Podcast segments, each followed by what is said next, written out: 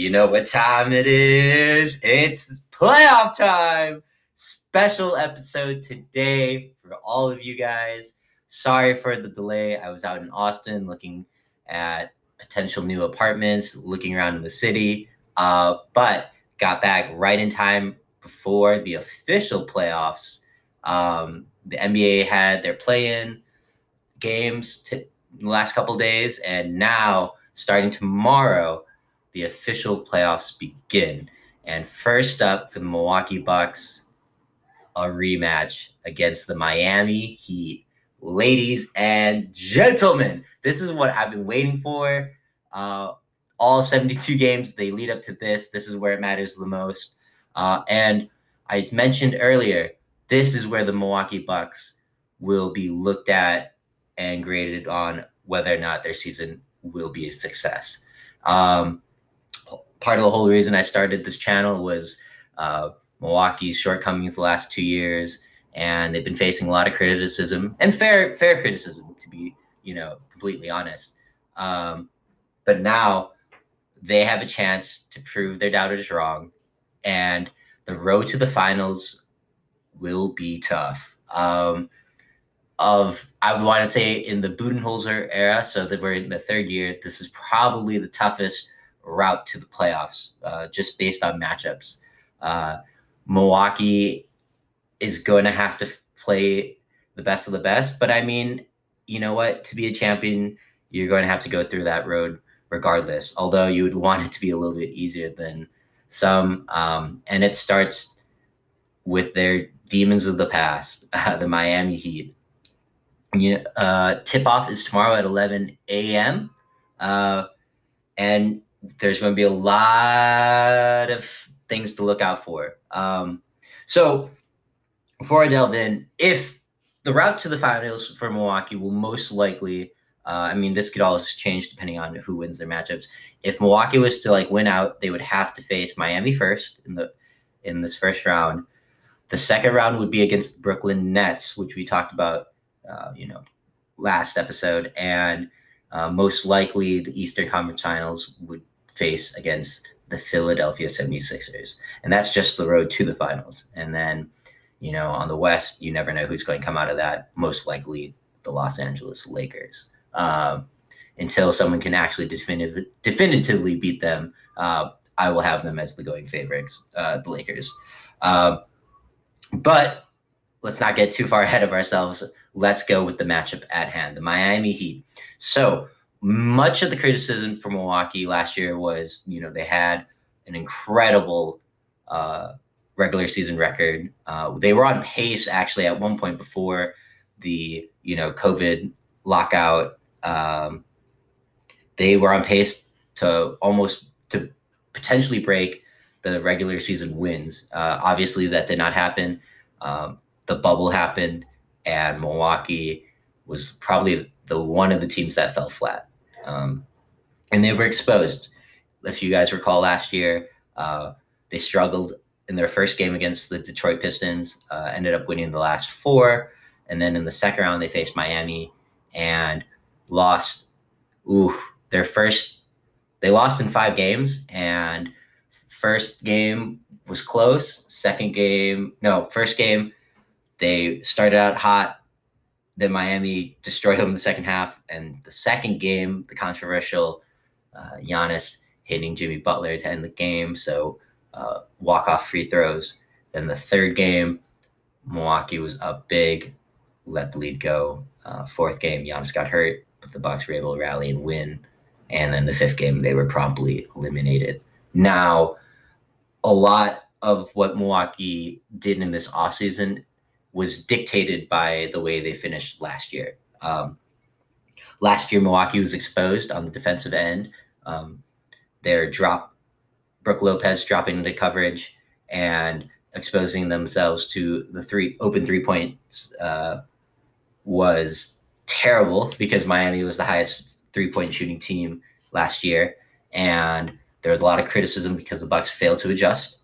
And on the offensive end, the Bucks were very limited in the half-court offense once uh, de- teams built that wall against Giannis, as well as not having another shot creator to help out Giannis when they're um, fast pace and fast break game was uh, limited. So what did Milwaukee do this offseason? Well, uh, they made some moves.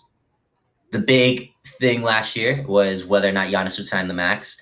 Uh, a lot of people didn't think he would, or at least not sign it that this last offseason, but he turned some heads and he did, uh, which honestly was huge.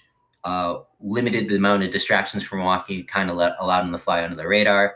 And the other big news was they traded uh, essentially the majority of their future for Jrue Holiday. And we will go into his potential impact later. Um, there's always sirens. It's annoying. Um, so if you guys catch these sirens, uh, I'm sorry. I cannot wait to partially... That's one of the... The many small benefits of moving uh, to Austin is I won't have to hear that anymore. But uh, you know what? I'm going to miss that from L A uh, just a little bit. But let's get back to it. So the Heat and the Bucks, how do they stack up this year? Well, as you guys recall, Miami was kind of middle of the pack last year in the regular season, and they turned up an extra notch in the playoffs. Now, if you guys remember, after they beat Milwaukee, they beat Boston in six games to move to the N B A Finals, which they lost to the Lakers in five. Um, that team, for the most part, got brought back with the exception of Jay Crowder. And, well, they had Kelly Olynyk earlier this year. He's no longer on the team. Uh, he was part of the Victor Oladipo trade, which is – huge because Victor Oladipo is out for the year. Um, they didn't get a lot of games with him. It'll be interesting to see what Miami will do in the offseason, um, seeing as they'll have cap space and Victor Oladipo even might miss next year. Um, but their team primarily looks the same. However, uh, Trevor Ariza replaced Jay Crowder, and their team has hit – they've recently been heating up. I'm stupid. Uh, they recently been heating up, but compared to last year, they've kind of struggled in comparison. Uh, now they ended up as the sixth seed, and you know, for the first, you know, sixty percent of the year, they were losing games that they should have, and they were kind of just middle of the pack. They've kind of risen up the last like eighteen games. They've had a really good winning percentage. Uh, but they've also faced some injuries. Jimmy Butler was out of the lineup for a little bit, uh, Tyler Hero. So they have been banged up a little bit. But I think for some reason, this this time it feels just a little bit different. Um, now, I know that Miami has Milwaukee's number, but some of their guys have, you know, haven't risen up. So for example, Tyler Hero, he was delved. It's, he's been an interesting enigma because he was a steal in the draft and, you know, he, you didn't hear much about him last year. And then in the playoffs, just torched the Bucks, and he torched a couple teams, and you assume that he was going to build off that this year. And he's not really improved uh, on that matter. He's kind of like plateaued just for this year. I mean, he'd still very well have Uh, an amazing year, but he got, he kind of just leveled out. Uh, Bam Adebayo has improved on the offensive end, so that is one thing to look out for. Uh, Jimmy Butler's Jimmy Butler. Uh, we know how good he is. And uh, Duncan Robinson, uh, now that teams know that he's this amazing three-point specialist, uh, has went went down a little bit, and I think that's just because of exposure uh, from the playoffs and teams playing and trying to build strategy. Now on the Milwaukee side, what's different? Uh, obviously the addition of Jrue Holiday, but more importantly, the Bucks making adjustments on the defensive end. And that comes with switches and playing de- different defensive schemes. Uh, as you guys saw, or and I reviewed, they've been experimenting all year. And that has had an effect. Um, Now we are no longer the number one defense. We actually, in points, I think, allowed, they fall twenty-first, which isn't great. However, don't let that totally fool you, because I think between the twenty-first and the top ten is a difference of four points. And a lot of it could be due to these adjustments and the Bucks not fully knowing how to play certain types of defense effectively. Now, they're going to need to figure that out, because Miami can scorch you many different ways. Uh, outside shooting, they have so many outside shooters. Um, that's what makes Miami great. Um, they are deep and talented. Now, when I look at um, what's different this year is the fact that we don't run that defense all the time, where we have Brooke Lopez, you know, still dropping the coverage. Uh, we still do it occasionally, uh, but we've limited that, and that's where P J Tucker and that trade has come in handy. We've been able to uh, utilize small ball lineups and be able to make more effective switches when he's on the court. Um, when I see Milwaukee on the offensive end, uh, that's the addition of Jrue Holiday, um, where you see a lot of the difference. Um, when we look at it there, it's, this is a big series, and it sucks that it's the first round. Usually first round for elite teams is not so difficult, but for the Bucks, uh, it's, it's going to take a lot of effort. Um, I think I gotta keep, also, I gotta keep, stop saying, um, as a transition point, but Uh, when you're speaking, and I'm actually speaking without a script this time. Uh, sometimes I go with the script. Sometimes I just go with like what's going on in my head, just to give you guys a little background. But uh, it's, I don't know. I'm excited. Uh, the X factors for this series, uh, obviously, I don't want to harpoon on two, on the, our top players, so like Chris Middleton and Giannis, but this is the year where they need to, you know, elevate their game, and not even necessarily elevate it a ton, but just in moments that they are needed. Uh, Giannis, back-to-back, two-time M V P, uh, also ex-Defensive Player of the Year. In the playoffs, teams have been able to build the wall, and he hasn't been able to roam nearly as free as he would in the regular season, because the game's played at a slower pace and there's not as many fast break points and opportunities. Um, let's, what I will be looking for is, can he knock down his free throws? You know, at the very beginning of the year, he struggled mightily. Uh, he actually increased a lot at the end of the year, and he seems to be in a much more better rhythm.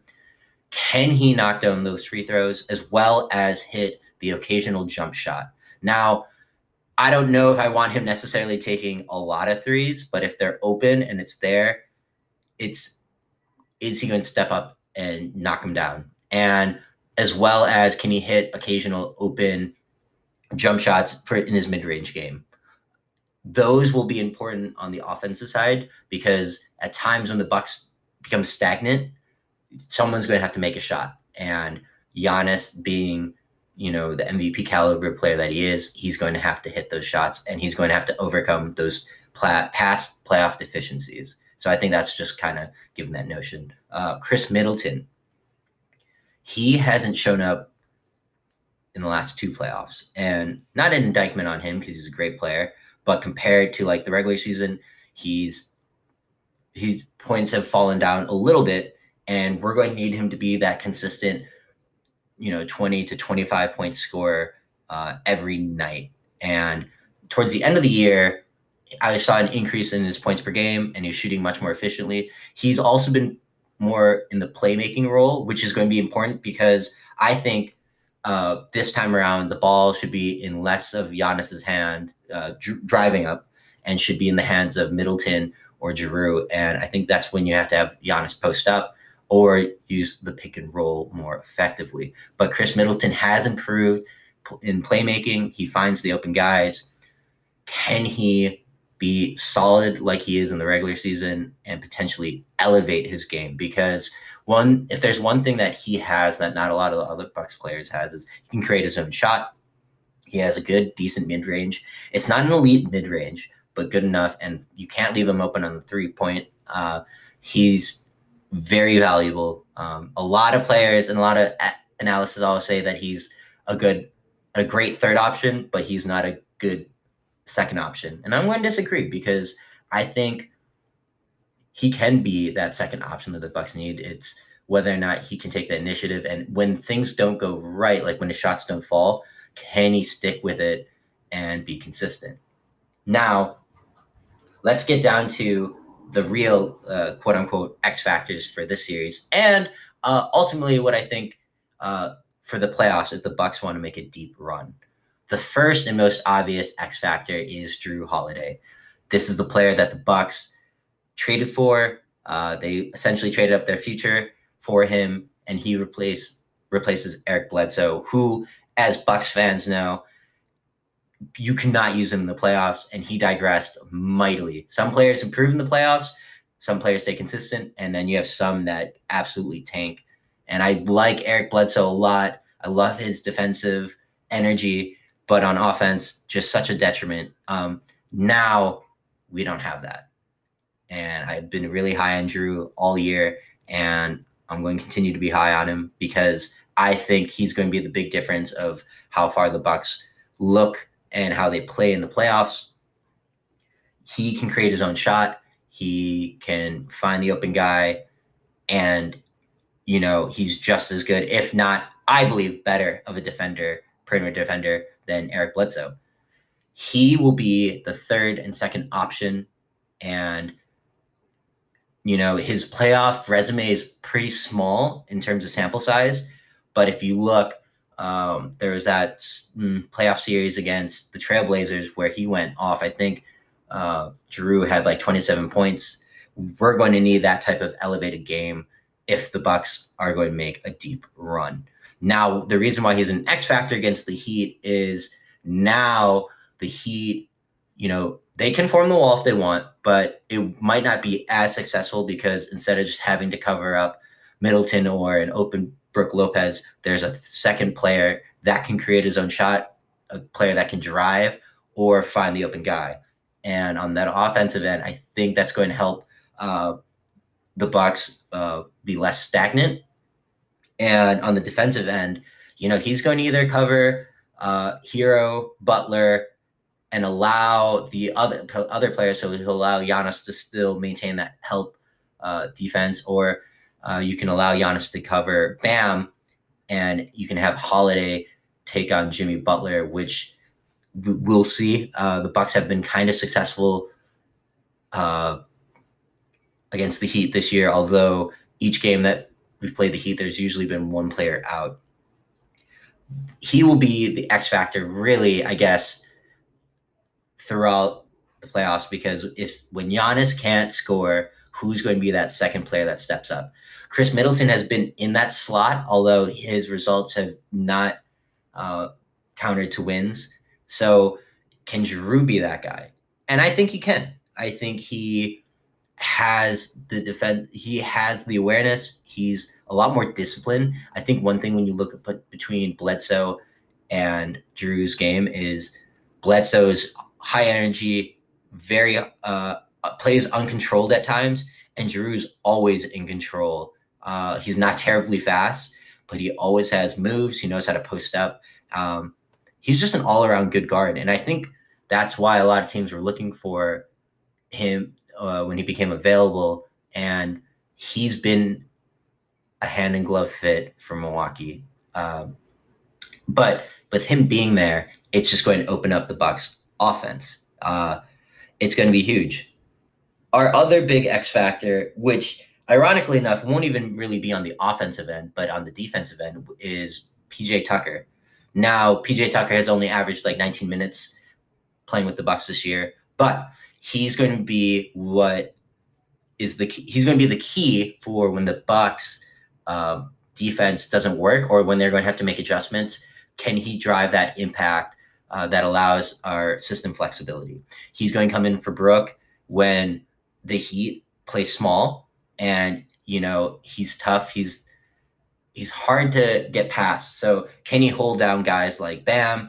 Um, can he help cover and switch on guys? And he does a much better job switching than Brook Lopez does. So when we make those adjustments, uh, can you drive that same impact? Because if we sub Brook out and P J Tucker can't do it, then our defense is back in shambles. Uh, one last notable X factor, and maybe not just on like a large side, but is the supporting cast for the Bucks.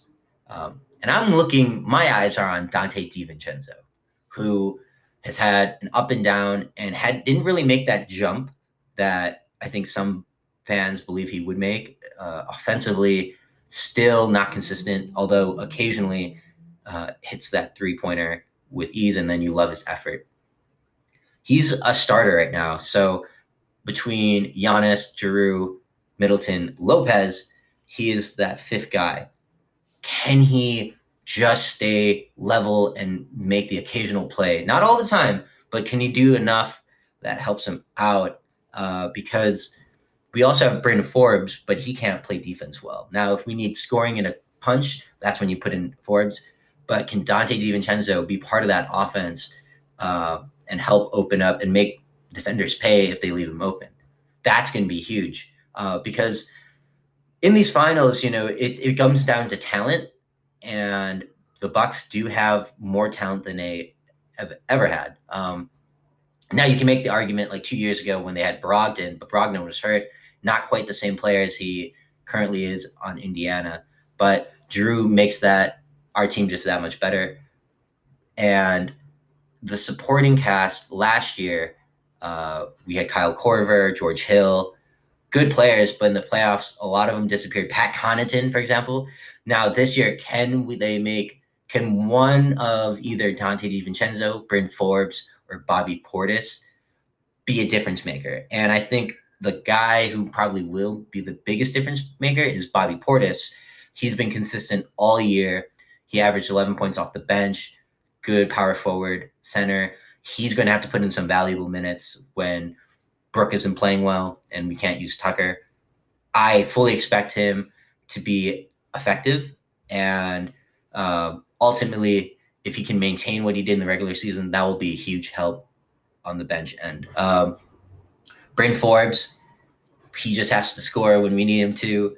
And he's, because he's not going to be playing a lot of minutes, I don't expect.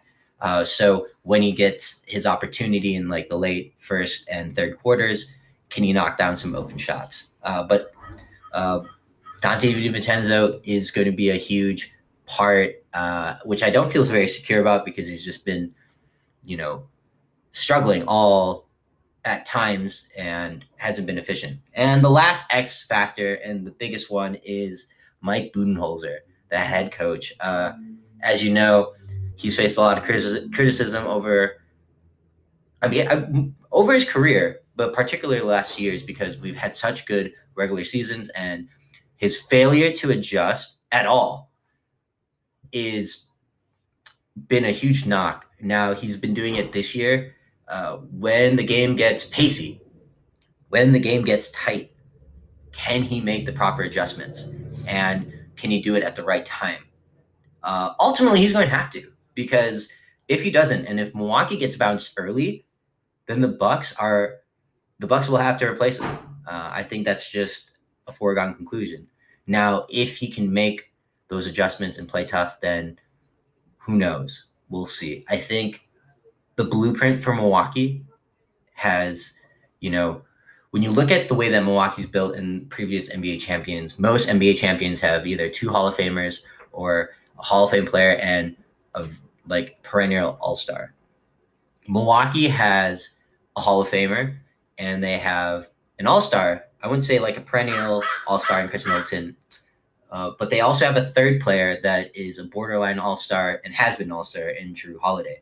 Is that enough of star power? A lot of people would argue and say, no, it's not.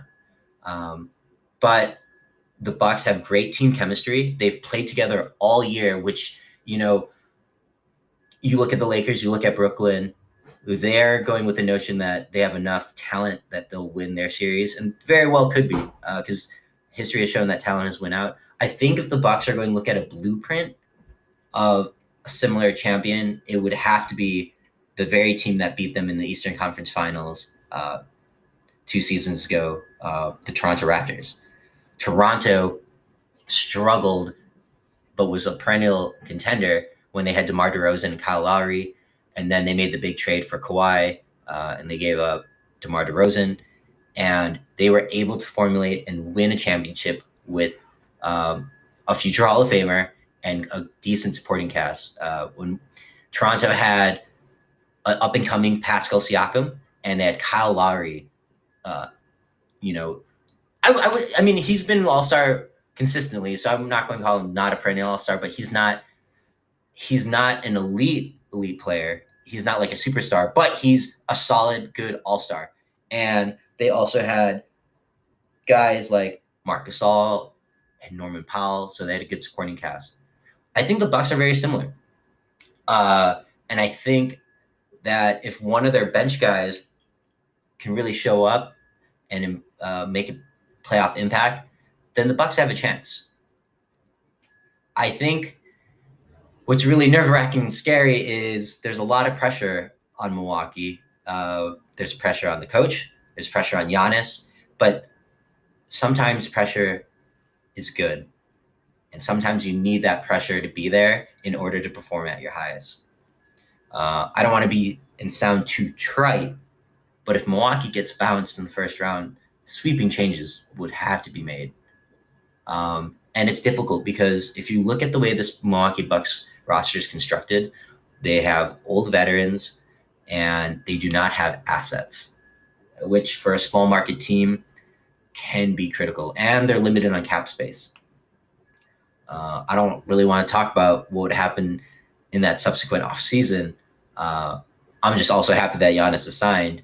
Uh, but, I mean, if he's upset with management or how the team's constructed, yeah, they're going to have to make switches. Uh, you know, if they get bounced, they would have to replace, obviously, Budenholzer, but they're going to have to figure out a new second option. So I think that's why there's a lot of pressure on Chris Middleton to perform.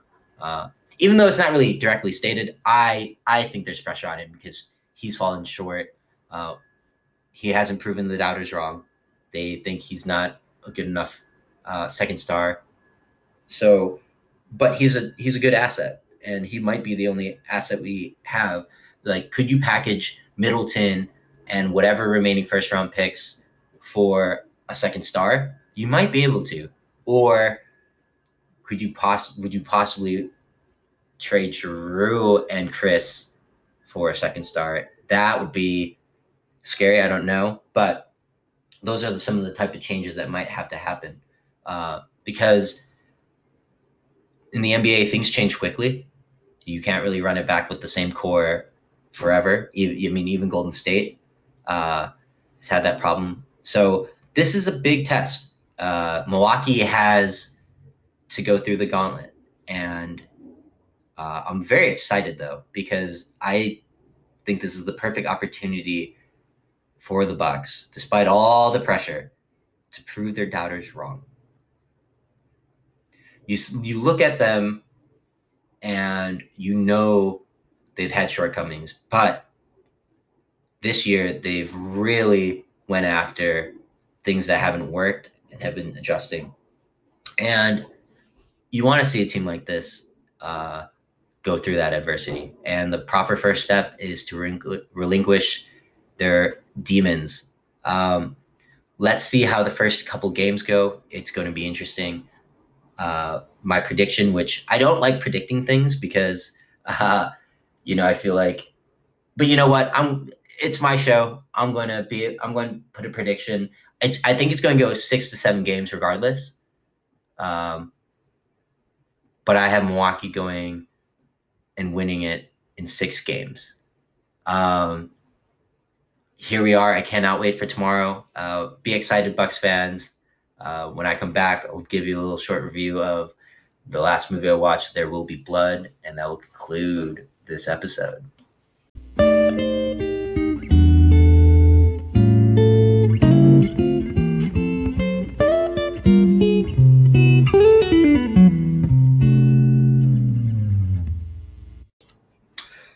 Before I talk about my little movie review, I just realized I was like, well, let me give my predictions for the first round of the playoffs in general. Uh, we're going to start with the East. Uh, first seed, Philadelphia versus Washington. It's an interesting matchup because Washington has the star power in Bradley Beal and Russell Westbrook, and Russell Westbrook has been proving doubters wrong this year.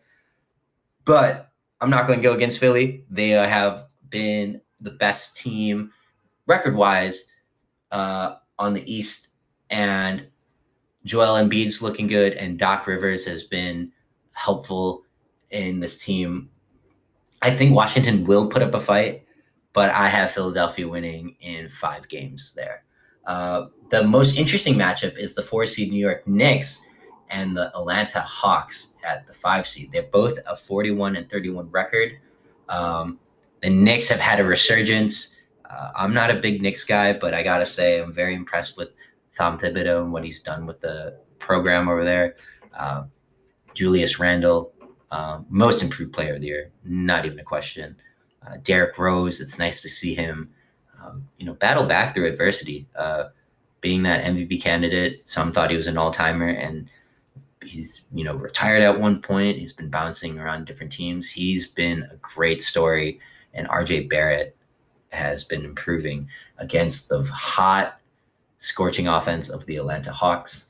You know, you got Trae Young, you got John Collins, and you have Bogdan Bogdanović, which I hate talking about because I only think of, man, if he was on Milwaukee, which he should have been, um, how could they good the Bucks could have been? Uh, I like the Knicks in this. I think they're playing with a lot of heart and moxie.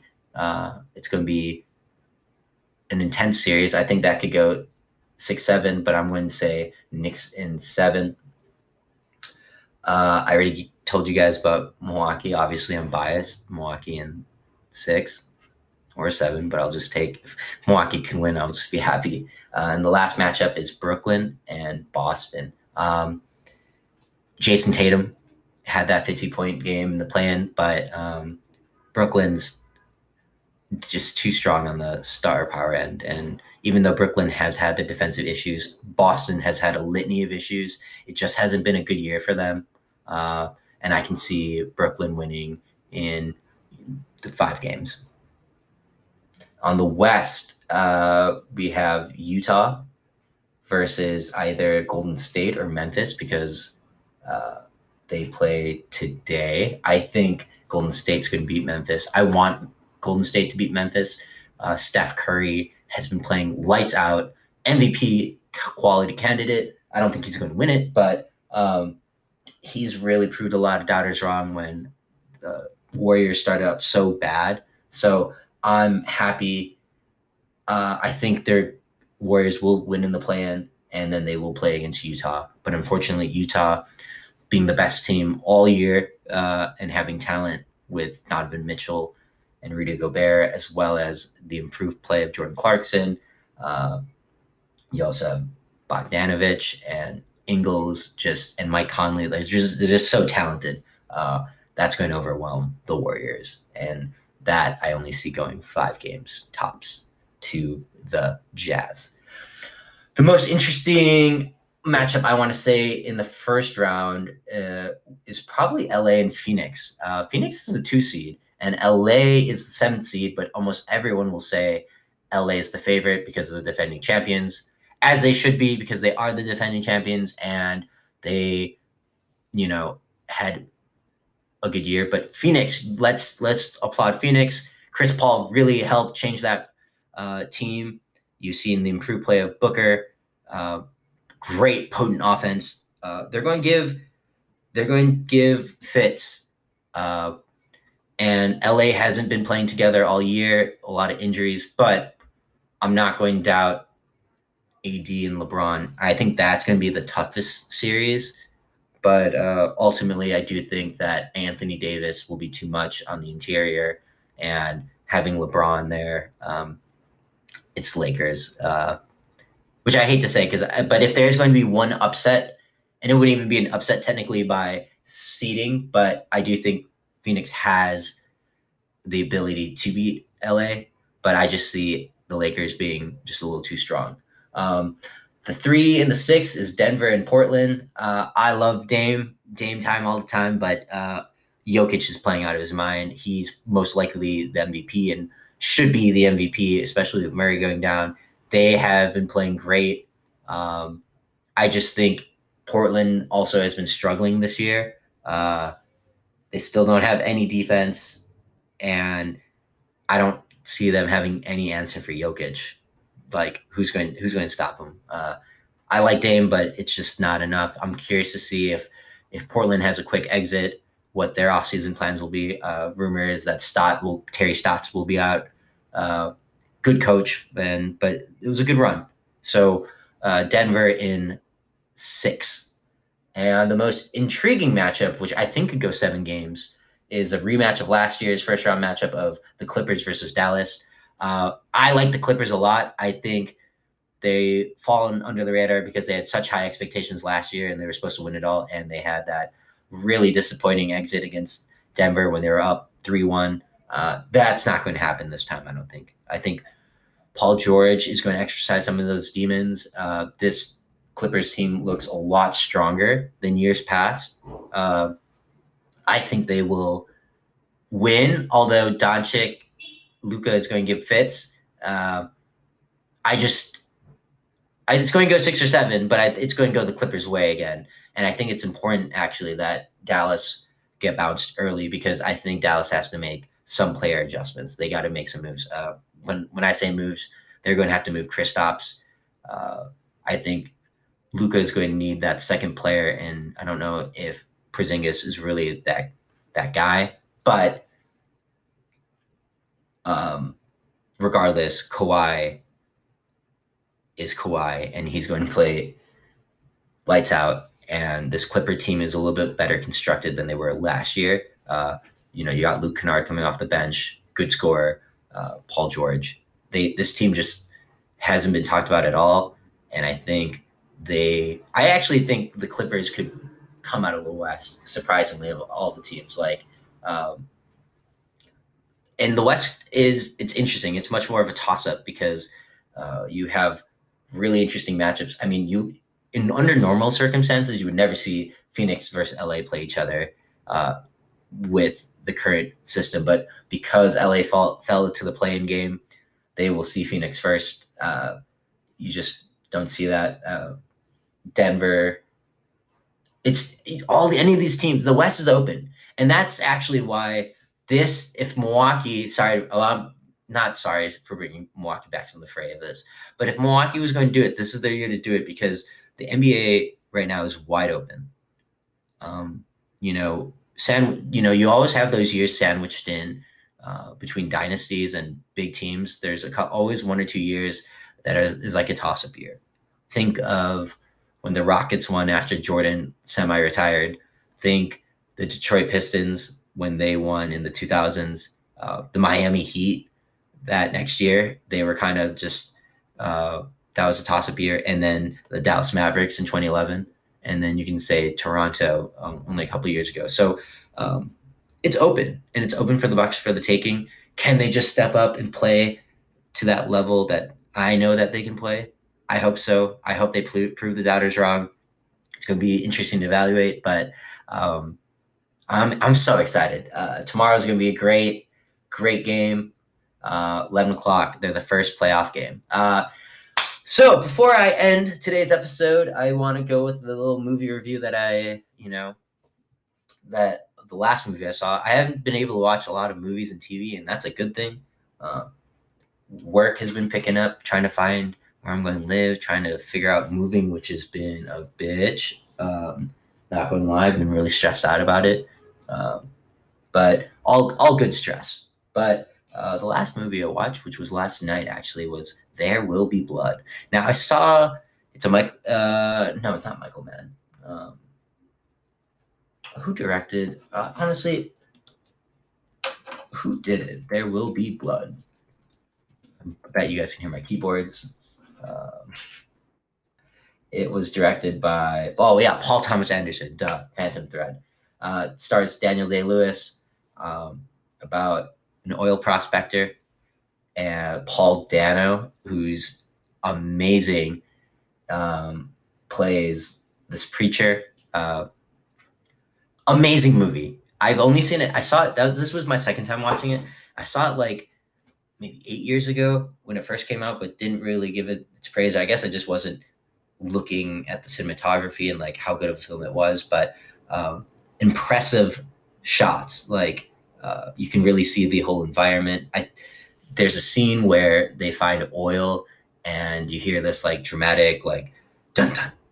And you hear, you see Daniel Day-Lewis running to the fire of the oil spillage. And then also his, spoiler alert, his son uh, becomes deaf. So he has to pick up his son, save his son, and then drop him back. And you see him running back and then all of a sudden dropping off his son and running back to the oil. And it's this like eight minute scene and it's intense every single second.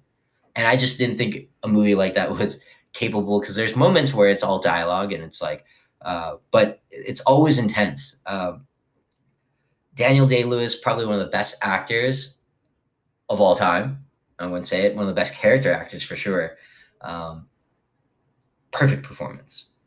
And I think what makes great film is you also have to have a counterpart, and that is Paul Dano. And like I said, he plays the preacher, and they kind of have this like weird, not competition, but this rivalry, and not even like a direct rivalry, but um, the whole premise and synopsis is that um, Daniel Day-Lewis's character is an oil prospector, and he's trying to buy up the land of unsuspecting people, but Paul Dano's character knows the value of that land, so he tries to cut a deal of, hey, we will, I will let you have this land if you, you know, help pay for the church. However, Paul Dano is this interesting, almost like cult-like priest, and you can his his very interesting ways of persuasion, I guess you could say, and he comes into conflict with Daniel Day-Lewis's character. Uh, but I'm super excited. I th- I wish I could see Paul Dano in more films. Uh, I saw that he did this Beach Boy uh, biopic, and he was really good. And he's going to be the Riddler in the upcoming The Batman, which I'm super excited for, because I watched, you know, The Batman as a cartoon, and it's just a little bit, I'm just interested to see a little bit of a different take on the character. Um, and I think it'll be that. I think it's going to definitely be a lot more darker than we're used to. Uh, Paul Dano is going to be the Riddler. And if you've seen some screenshots of what he looks like, ooh, he looks like the Zodiac Killer. Just... And I can't wait to see that movie. Uh, it got delayed because of COVID. Um, great supporting cast. Uh, I'm curious to see Robert Pattinson's interpretation of the Batman character. I'm not a big fan of Pattinson, but you know what? I'm going with the notion that um, many times when they announce who's going to be Batman, a lot of people are disappointed. Uh, and I will say, outside of Ben Affleck, most people's inter- and George Clooney, most people's uh, interpretation of Batman has been great. And Pattinson is a great actor. I'm just not a big fan of a lot of the films he's done, but I'm, I have faith that he's going to do a great adaptation. And I hope he's an even better young Bruce Wayne. Uh, but There Will Be Blood. Yeah, it's a two and a half hour movie. Um, amazing, an amazing uh, supporting cast. And I like... I like that movie because, like, it's not something I would traditionally watch, you know, about oil and prospect- prospecting, but the themes in the film run very deep throughout its runtime, and you really see uh, Daniel Day-Lewis's character evolve, or not really evolve, but you see how obsessed he is about eliminating the competition. Um, if you haven't seen it, it's probably one of the best films in the last ten, maybe the last twenty years, so you... Check it out. Uh, it's a good watch. Look for those awesome shots. Um, it's second to none. Uh, I can't wait. Um, there we go again. The double ums. But yeah, There Will Be Blood. Good movie. Check it out. Uh, the only other thing I've been watching has been Mighty Ducks Game Changers. And I gotta say, corny, corny as hell. But I love it. Um, it's kind of a return to form. It's really cool to see Emilio Estevez back, just like on screen. And it does capture a lot of the heart of the Mighty Ducks. So if you can get past some of the campiness, uh, it's a great continuation. Um, I think this is why I need a script, because I pause and I say um too much. But that's another that's another story for another day. Uh, check that one out. Uh, also, Invincible. I'm currently watching. I only got through the first two. Fantastic. I definitely love the adult, you know, more adult themes going on. And it's really cool to see just like a non-traditional comic book character put to life. I think we're all used to all these Marvel and the Disney Marvel and the D C. So it's kind of a breath of fresh air to get something new. And that was all I really watched. Yeah. I'm catching up on everything. Uh, it's going to be a fun-filled week. I start work. I start my new job on Monday. Uh, I'm going to continue to try to get episodes out on Monday now that I'm back. Um, there might be a brief pause as I am moving and adjusting things, but episodes will come out based on playoffs, uh, and we'll see how the Bucks do. Uh, I'm excited to get this episode out. Uh, sorry, it's a little bit late. I hope you guys all have wonderful weekends. This is four one four Buck the System, and I am your host, Justin. Have a pleasant night. Enjoy.